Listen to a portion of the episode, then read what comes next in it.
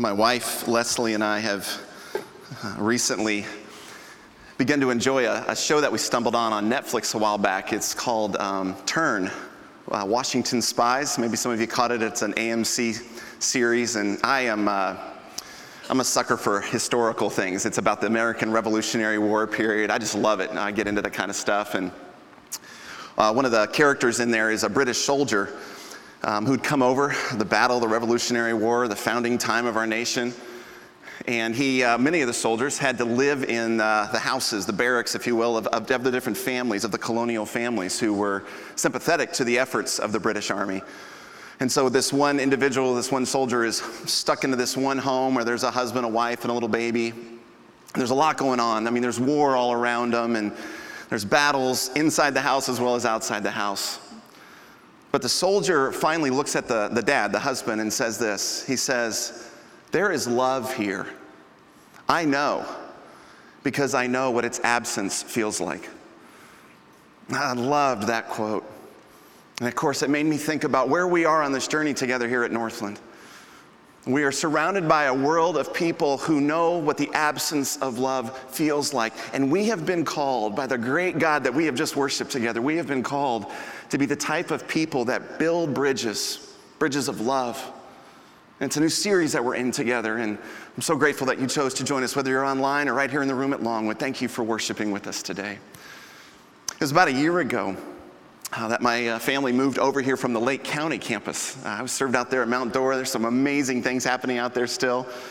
But part of my role has allowed me to have a great deal of interaction with you. I gotta tell you, I love, my family is feeling more and more knit with this spiritual family as a result. Not just speaking on occasion to you, but the opportunity to shake hands and greet you and welcome you. I'm on this amazing connection greeter team that we have here at Northland. And it goes so much further than just handshakes and, and warm greetings. I get to now when I speak at you, I'm making some eye contact and I recognize some of you. I know some of your stories now. I know a little bit about your, your life because you've, you've started to share it with us. A bunch of weeks ago, we set up the tent out here, and I know a bunch of you have stopped by and you've been a part of a conversation with us, and we've tried to capture a few notes so that we know how most effectively to pray with you or to come alongside and serve you. It's been some great conversations taking place out there, some real conversations. It's as if people are recognizing I need a place that's safe. I need a place where I can experience love and connection, and they're finding it there.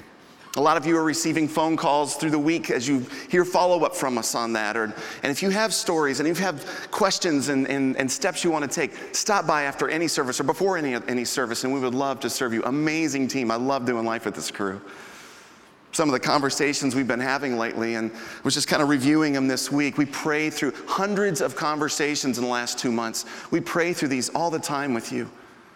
Like the, the individuals who have come and shared about the painful divorce that they're going through. Other individuals, just a searing conversation that this that some are having about some marital failures recently and the, and the pain that it is causing in their marriage. Some coming asking with questions of doubts about the faith and uncertainties about their faith. We've got a friend uh, that uh, just in, in uh, May buried his father. I've been connecting with him. I love this guy, and he is wrestling with some valid questions about eternity as a result of all this. That's good questions to be asking. Some of you come and straight up, you're a little bit frustrated trying to figure out, man, you guys keep talking about this distributed church, personal church thing. I don't understand it. I don't get it. All I know is I want one of those. I want to get connected. What does that look like? Some great conversations stirring out of that and some great connections being made as a result. Some other ones, I, there was a lady that stopped by a few weeks ago. She's been attending here for over 15 years. She is a small business owner, very successful at it. But she started getting in a conversation with one of our uh, members at the Connect team, and she says, I've been here this long. I'm unsure who to even talk to about these issues because no one ever talks to me when I'm here. And she said, There are times I have to admit that even at my church, I feel worthless. Another one just last week, there's some empty nesters who are, there's just some iciness in their marriage right now, and she's having some significant health issues, some significant health concerns. And the thing that she shared was, we just really feel lonely right now. There's that common thread we keep hearing as we have conversations with you. And I tell you, thank you for the trust in that. Uh, those, are, those are raw moments that we take as gifts, and it gives us that opportunity to be a place where love is present and to come alongside and journey with you and get you in connection with others who want to journey with you. One of the questions we actually ask often after these kind of conversations, maybe you've been asked it, is when you're going through this, you're, you're facing this part of your journey, who is it here that you're in community with? Who, who do you have relationships with here at Northland? So let me give you a quick multiple choice. Um, a, the most frequent answer that we hear A, no one. B, I don't have anybody. C, I'm not really in community with anyone. Or D, all of the above. Yeah, sadly, what we're experiencing, and my guess is many of you experience, is that when we face some of these dilemmas and these pains and these trials in life, we aren't in community with others. We're journeying through these things alone, and that's challenging. It's a lonely place to be. There's an actress back in the 50s, I think it was, Ellen Burstyn. Some of you would remember her name. I, I, came across, somebody sent me this quote not too long ago, and I was just perplexed by it. She says this What a lovely surprise to finally discover how unlonely being alone can be. What a lovely surprise to finally discover how unlonely being alone can be. Really? I mean, I get it for like the afternoon at the beach when you want to read a book in solitude all along yourself. You know, I get that. But being alone, how wonderful that can be when you're going through all the dilemmas and all the trials and all the pain and the heartache and the secret things that sometimes we hide. When we're going through that, being alone. No, in fact, more and more when we're having conversations together and we're having interactions, we're recognizing that there is this common ache for community. Either people are finding joy in community here at Northland, or they're finding a common ache for community with each other. Somebody to just be with me and somebody that I can be with through this journey. And so maybe you're feeling that way as well. The question this morning we want to be bridge builders. How do we begin the bridge building right in here? What are the barriers that get in our way and cause us uh, to, to have fear or trepidation or stop when it comes to really getting into spiritual family together? My little guy, I got a little eight year old named Garrett. And in our home, we love, I, am competitive, he's competitive. He's just getting in this phase where he loves playing the Wii. You guys know what a Wii is? Some of you have the Wii. I'm kind of old school on that. I know it's not Atari old school, but there's some of these newer game systems. I'm getting old. I can't get more than about three buttons, and I just like the thing that you can just wave the wand around, you know, and you can. So we have a great time. And so recently he started to kind of challenge me. He's trying to get a little more competitive with me. And like every good dad, my dad taught me you never let your child win. And so I never let him win. If he's going to beat me, it's him beating me. And every once in a while he does, but for the most part, I've still got the upper hand on him, right? Some of the ones, we don't get into the fancy games on the Wii either. We get into the Wii Sports. I mean, it's the basic one that comes with the system. And so uh, one of our favorites lately has been tennis. I mean, I love it. I don't know how exactly you get the, you feel like a superstar when you put this wand in your hand. If you've ever, I mean, it's just amazing. And we throw up and we get wham, the, the I love having a, an ace and, and just crushing and just kind of, woo, what's up? You know, just we, we like to just kind of have fun with that. Another one that he absolutely loves for some for right now, and for some reason he loves it. I don't know why, because I crush him in it every time. What's up? Is baseball. And when you just stand here, and you got this dumb wad. I mean, you feel like Babe Ruth up there, and just wham, and you're smacking home run, and you're just loving it. You know, it's it's awesome. And, and what happens on the Wii Sports, if you've ever played it, you've seen in there, there's this little gauge at the end, and it kind of gauges how good you are at the game. And there's this pro status that you can achieve. Let me just kind of toot my own horn. I'm pro status on every one of these levels. And Garrett started to realize that. He, he's like, Dad, you're a pro on baseball. Well, no wonder. Dad, you're a pro on tennis. Well, no wonder. Dad, I bet you're a pro at every sport in the world, aren't you? Friends, that's one of those just drop the mic and walk away moments as a dad. You have succeeded, you have won. you are a hero in your son's eyes, right? Because every one of us want that. Every one of us want our children to look at us and think that we have the capacity to just conquer the world. We've got it together. Here's the thing though deep inside each of us, there's that question that begins to, to kind of percolate. What happens when he finds out that I don't have it all together? What happens when he finds out that not only am I not a pro at any of these sports or any of the sports in the world, I don't feel like I'm a pro at very many things at all in life? And not only what, what happens when Garrett finds that out, but what happens when everybody around me finds that out? That I don't have all these together perfections like maybe some people want to think. The mask starts to show some cracks and they really see through that. So I want to do something real quick. I want to take a pause because I want to relieve some, some tension for some of the people in the room and maybe online that are looking at this tag hanging under my jacket here. And, and you're just you're just squirming and you haven't heard anything I've said for the last couple minutes. It's awesome. Let me ask you a quick question. As some of you have seen it, how many of you have wanted to just come up and help me? Please. Oh, I love you. Thank you so much. How many of you have just had fun laughing at me, thinking, what an idiot? Yeah. You can go ahead and leave right now. Um, we're done with you today. You're not getting this at all. No, I know it's there. And here's the thing every one of us in our life, actually, the reason it's there is because time has been kind of tough, by the way. I was going to tell you that. And so I'm all weekend long, I'm hoping to return this jacket on Tuesday. No. Every one of us have these hanging tags. They, we have these hidden price tags in our life. You ever see somebody who's got pepper in their teeth and you just get like, oh man, I can't, do you realize I don't know what else to do right now? You know? Or they got a booger in their nose? I mean, that's even, it's like, I don't, yes, I don't hear what you're talking about anymore, but you're just kind of going along. Everybody has spiritual boogers. Everybody has spiritual pepper in their teeth. Everybody has these spiritual price tags that we do everything we can to hide from each other. And that's the antithesis of what spiritual community looks like. We come to this place where we recognize I've got tags, I got boogers, I got pepper, I got all these blemishes, I've got a lot of things that, I got a lot of stories to share that I'm, I'm uncomfortable sharing with others. But when I can break through that and do that, beautiful spiritual family, love can flow. I can be a bridge builder in this community in a beautiful way. We've all got this brokenness, we've all got this mess in us.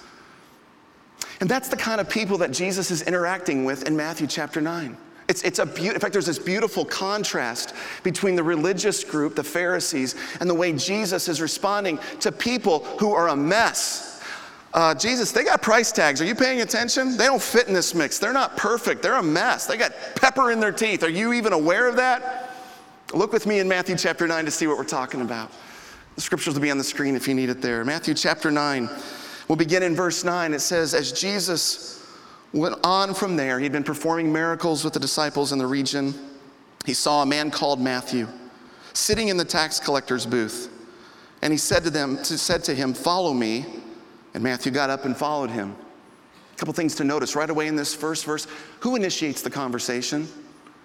Jesus. Matthew's just doing his job. And you know what his job is? The most hated job in his society at that time. There is nobody that likes tax collectors. The Romans don't like the Jews. Matthew's a Jew, and all they've done is hired him out to collect taxes. So they don't like him anyway, but they're just taking his taxes. The Jews obviously don't like the tax collectors because the tax collectors are working on behalf of the Romans who are collecting taxes. Every time you catch a fish, tax. Every time you walk up a road, tax. Who likes that guy, right? And in addition to that, they just kind of relish in it. Nobody likes me, so I may as well do whatever I want to do. And they live decadent lifestyles, just immoral. Historians record that the, the tax collectors of this day were just a mess. I mean, a dysfunctional mess, and they just lived as immoral as they could. They didn't really have any care. Why would they? So here comes Jesus initiating the conversation with a guy that not only has one price tag, he is a walking price tag. He is a mess, and nobody wants to be around him. And Jesus says, Follow me. It goes on and, and it strikes the religious leaders. Look what it says in verse 10. Then it happened that as Jesus reclined at the table in the house of Matthew, we find in another gospel that this is at Matthew's house this dinner is taking place. That many of the tax collectors and sinners came and were dining with Jesus and his disciples. When the Pharisees saw this, they said to his disciples, Why is it that your teacher is eating with tax collectors and sinners? Listen, you can't, we just can't understand how scandalous this would be at this time. The Pharisees had been taught from early childhood every jot and tittle of the Old Testament law, every scruple of their, I mean, they just were so regimented in what it meant to follow the law. And one of them was you have absolutely nothing to do with sinners or anybody who is lesser than you in their commitment to the law.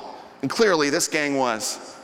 Later in the Gospel of Matthew, Jesus will be called the friend of sinners, thieves, prostitutes, tax collectors, sinners. They loved following after him. Is he not aware of this? um, excuse me, your rabbi, does he not, what is he doing? And it's really not an inquisitive thing, it's more an accusatory question. Who does this guy think he is? And Jesus answers the question. He overhears what they're saying and he says this. Verse 12, Jesus heard this and said, It is not those who are healthy who need a physician, but those who are sick. It's not those who got all their price tags hidden well and all their pepper out of their teeth and everything. It's those who have the blemishes. Those are the ones who I'm here for. Um, uh, but go, verse 13, but go and learn what this means. I desire compassion and not sacrifice. It's a quote from Habakkuk. We'll talk in a moment on that. For I did not come to call the righteous, but sinners. I wouldn't chasten after those who have a self righteous, I got this all figured out attitude. I'm chasing after those who understand that they are unrighteous. He quotes from Habakkuk, where he's in Habakkuk 6 6, where I desire mercy and not sacrifice. That word mercy, it's a difficult translation here. It's really, there's, and it says compassion in some translations. Um, and it's, it's difficult for us to get a whole, our whole head wrapped around what that means because it's the Hebrew word hesed. And it to me is probably the most significant Old Testament Hebrew word. It packs so much punch. It's this fierce, tenacious, loyal, long suffering, merciful, compassionate love of God that He has for His people. This Hesed, He is crazy loyal in love with you. I desire that. Jesus tells the people who knew every letter of the law, almost a zinger, hey, what you need to do is kind of go back and learn what it means when it says, I desire mercy, I desire compassion more than I desire sacrifice. They got the sacrifice down, but all the while, while they were trying to tag everybody else around them as unqualified, Jesus says it's the posture of your heart that makes you unqualified. This is um, similar to what we were reading in Isaiah earlier, isn't it? The text that you think of when uh, Pete was reading from Isaiah chapter 6, where Isaiah becomes confronted face to face with who God is. And at the end of the text, we didn't get all the way into it, but it's Isaiah chapter 6, you can read it. Uh, it says, Who am I? Uh, I'm sorry, God says, Who shall I send and, and who will go on, and on behalf of my name? And, and Isaiah says, Here am I, send me. And God says, Go ahead and do it. You can speak on my behalf. That's on the end of the passage. But where did the passage start? The passage starts with Isaiah saying, Woe is me. I'm a person of unclean lips. I'm surrounded by people of unclean lips. In the NJV, the New Jeff version, it might say, I'm a mess. And I'm surrounded by people who are a mess. And you are the holy God. My eyes have seen the King, the Lord of hosts. What happens in the next couple verses is beautiful. We read it earlier. What happens is, is the angel touches his lips with a coal and he says, You have now been forgiven. Stop. Go back. Wait a second. What has Isaiah done to this point? Has Isaiah gone through a 12 step program? Not that there's anything wrong with that, those are great programs. Has he gone through Bible studies? Has he joined new classes? Has he gone to seminary? No. All Isaiah has done is has said, I'm a mess. We're all a mess. But you are holy. And God looks on Isaiah and says, That makes you qualified to speak on my behalf. You can be a bridge builder, you can be a beacon of love to the world around you. That's the story of Isaiah. And the Pharisees in Matthew chapter 9, they didn't get this at all. But these uneducated, unsophisticated first century disciples, they did. They fully understood that the gospel of Jesus, a postured heart of receiving his grace, it's the heart posture, that's what qualifies us. Jesus says it's not the, I'm sorry, it's not the healthy, but the sick who need a doctor, right? Think about this. When was the last time you went to the doctor? Can you think back? Has it been weeks, months, years? Can you kind of no matter what your answer is, the last time you went to the doctor is when you were sick or when you were really sick and you needed a doctor. I don't have any plans. I feel like I should knock on wood on this. I don't have any plans to go to the doctor this week because right now I'm not feeling sick. The only reason I would go to the doctor is if I do feel sick. Do you understand what Jesus is saying? The heart posture of that individual is a heart posture of reception. They recognize their need for me. The Pharisees didn't too busy accusing and disqualifying everybody else. And Jesus says, Those who are sick realize they need a doctor and they look for true health. Those who are unrighteous realize that they need a Savior and they look for true righteousness. It's that heart posture that qualifies us. And the good news of the gospel is it's available to anyone and everyone, including the messiest of us. There was a 17th century preacher, Scottish preacher, by the name of John Brown of Haddington. John Brown of Haddington, well loved, long ministry.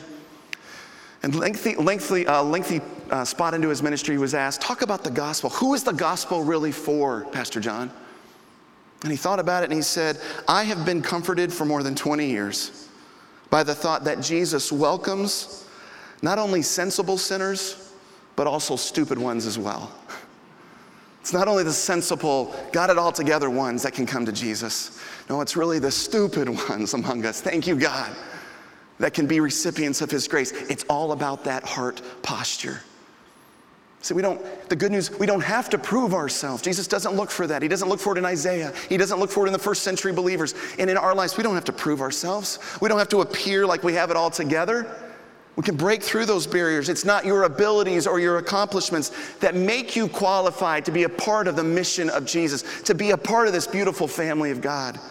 It's the transforming gospel of Jesus that makes us qualified. We had a funeral um, this past Wednesday here, uh, actually in the hub. A gentleman named Mark Thornton uh, served, you probably wouldn't know who he was, but every uh, every Sunday night, he would serve at that set of doors right there on our congregational services team for years. And uh, his service was in here, and uh, family was doing what family does, just t- speaking on behalf of the family, behalf of friends, telling stories and tidbits about Mark's life. And his brother in law got up and, and, began to speak. And he did what we all do when we go to funerals. We speak well on behalf of the one who's passed, which is so good. We try to, what is the beauty of their life? What is the things that we want to celebrate and perpetuate and remember? And so we say, hey, you, can, I, can I tell you about Mark? Mark loved his mom. Oh man, you get talking to Mark, and it wasn't too long before he talked about his mom and his love for his mom. Can I tell you something else about Mark? Mark loved his church. He loved Jesus, and he loved serving this church week after week. He talked about it all the time with us. We're all nodding, yeah, yeah. And then he makes this shift and he says, Can I tell you something else? Can I get real with you? Tell you something else about Mark? Most days, Mark was a dysfunctional mess. Well, he had all of our attention at that point. Most days, Mark was always struggling with these habits and these addictions and these things that would just weigh him down. I mean, he was just a dysfunctional mess. He'd come and serve faithfully, but he went through all these things all the time, and, and we all know it. And then I love, this was his brother in law, I love what he did. He picked up his Bible, he said, But here's the good news pick up this book, and cover to cover, all you will find is dysfunctional mess after dysfunctional mess, but the love of God crashes in and changes that. That, my friends, is a clear, beautiful presentation of the gospel of Jesus. Mark, with his dysfunctional mess and all, because of his heart posture to Jesus, he is fully qualified to share his love, to live in that love, and to speak his name to this world around us. Me, with all my hidden price tags and full dysfunction that I can be some days, because of the heart posture that I have, because of the heart posture you have, we can be seen as qualified when we are sons and daughters of Jesus. There is, um, there's a blogger by the name of Preston Sprinkle, Christian blogger. He writes for Relevant Magazine often too, and he said this You cannot sanitize grace. You can't stuff it into a blue blazer and make it wear khakis. No, grace is messy. Grace is offensive, and sometimes it even misses church. To expect God to pump these prefabricated, plastic, moral people out of some religious factory is really to neuter grace and chain it inside some type of a gated community.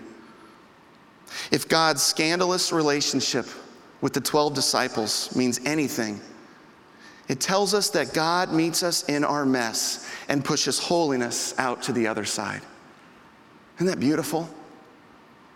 The first century disciples, they knew this. God met them in their mess, and through that, they received grace, they became qualified, and they became holy and righteous in His eyes. It speak of it all over the, uh, all over the New Testament. Paul reminded the church of Ephesus when he says in Ephesians chapter 4, but God, being rich in his mercy, because of his great love with which he loved us, even when we were dead, We weren't going through all the training and the programs and the qualifying hoops. We were dead in our trespasses and sins. He made us alive with Christ Jesus. And he goes beyond that and he, and he sets us up, raises us up. But God being rich, uh, is the next slide on there? If not, let me, I got it here. Uh, he raises us up with him and seats us with him in the heavenly places in Christ Jesus. Not only does he take us from our place of death when we're just buried and saturated in sin, he qualifies us because of our heart posture. It's his holiness, it's his righteousness that he puts into us. And he takes us and he sets us up to be part of the mission with him, to be part of the family with him. The New Testament believers lived in this and relished this. And it was a beautiful thing because they kept uh, recognizing and experiencing that the gospel of Jesus was a gospel of transformation. It was a gospel of hope, and it was a gospel of qualifying people to be part of the family of God. A lot of us will wrestle with this gap this gap between my calling and my failures or, or my weaknesses. This gap between who I, I am and, and all the blemishes and the hidden tags and who God says that I am. But the beautiful thing about the Gospels is we see that God loves to, He delights to work through our weaknesses. And He gives us the power and the strength to accomplish, to be the bridge builder, to be the love bearer that He has called us to be. In 1 Peter 1, it's, I'm sorry, 2 Peter 1, it says, His divine power is what has granted us everything pertaining to life and godliness. That through the true knowledge of Him who called us by His own glory and excellence, we can live according to His plans because of the power that He lives, or that He puts within us. It's this posture of our heart, friends, our posture of our heart towards the grace of God that makes us qualified. And so let me ask this question. God has a calling on our life. He wants us to be bridge builders. God has this desire for our lives to break through things and to be part of the spiritual family together so that we can effectively be bridge builders. What is it that holds you back? What are these barriers that keep you from experiencing all that God wants you to experience? Because there are barriers. I think we sometimes have this head knowledge. We understand, I know what God calls me to do. I know what He wants me to experience. What is it that keeps me from experiencing that? There's, there's some really valid barriers, like fear or past failures. Or I've tried this before and I, I was betrayed. Or sometimes it's pride. Sometimes it's just life management or, or apathy. There's, there's all these barriers that can stand in the way. What is the barrier that keeps you from it? Because here's the, the key principle it isn't about uh, being qualified. I've already said your heart posture, if you are a follower of Jesus, that makes you qualified. It's His grace that makes you qualified. It's not about being worthy. I say this in love, it's, it's about being willing. For many of us, worthiness is not the issue, it's willingness. Am I willing to break through those barriers? Am I willing to take those steps of faith to experience this love community, this faith community, this bridge building uh, enterprise effort that the church uh, spiritual families were supposed to be together? There's a, there's a festival beginning to take place this week, I think it is, in fact, out in Nevada called the Burning Man Festival. Some of you have certainly heard of it. It's one of those anything goes kind of festivals out in the middle of the desert. Just you think it up, you dream it up, decadence everywhere. But there's also some interesting things that come out of it. There's, there's these beautiful art pieces, confusing abstract art pieces sometimes. And from the festival last year, I saw a picture online that I saw that just, just intrigued me and it captured me. We'll throw it on the screen here for you. somebody created this image where where two people have whatever the barriers are that are keeping them from each other. But there's this ache inside of them. I said it earlier. There's this ache that we're seeing for community or this joy that people are finding in community. And I love how this captures it. It may, whatever the barriers are fear, failures, um, my pride, my, my self doubt, whatever the hanging tag thing that I don't want anybody to know, I just know I'm just not but there's something inside each of us that aches for community. Listen to that because that's what God has wired you for. That's what God desires for you. In fact, if you ever are going to be this beautiful bridge builder in this community, you have to experience love in a spiritual community first. We don't have the capacity to give away what we don't have.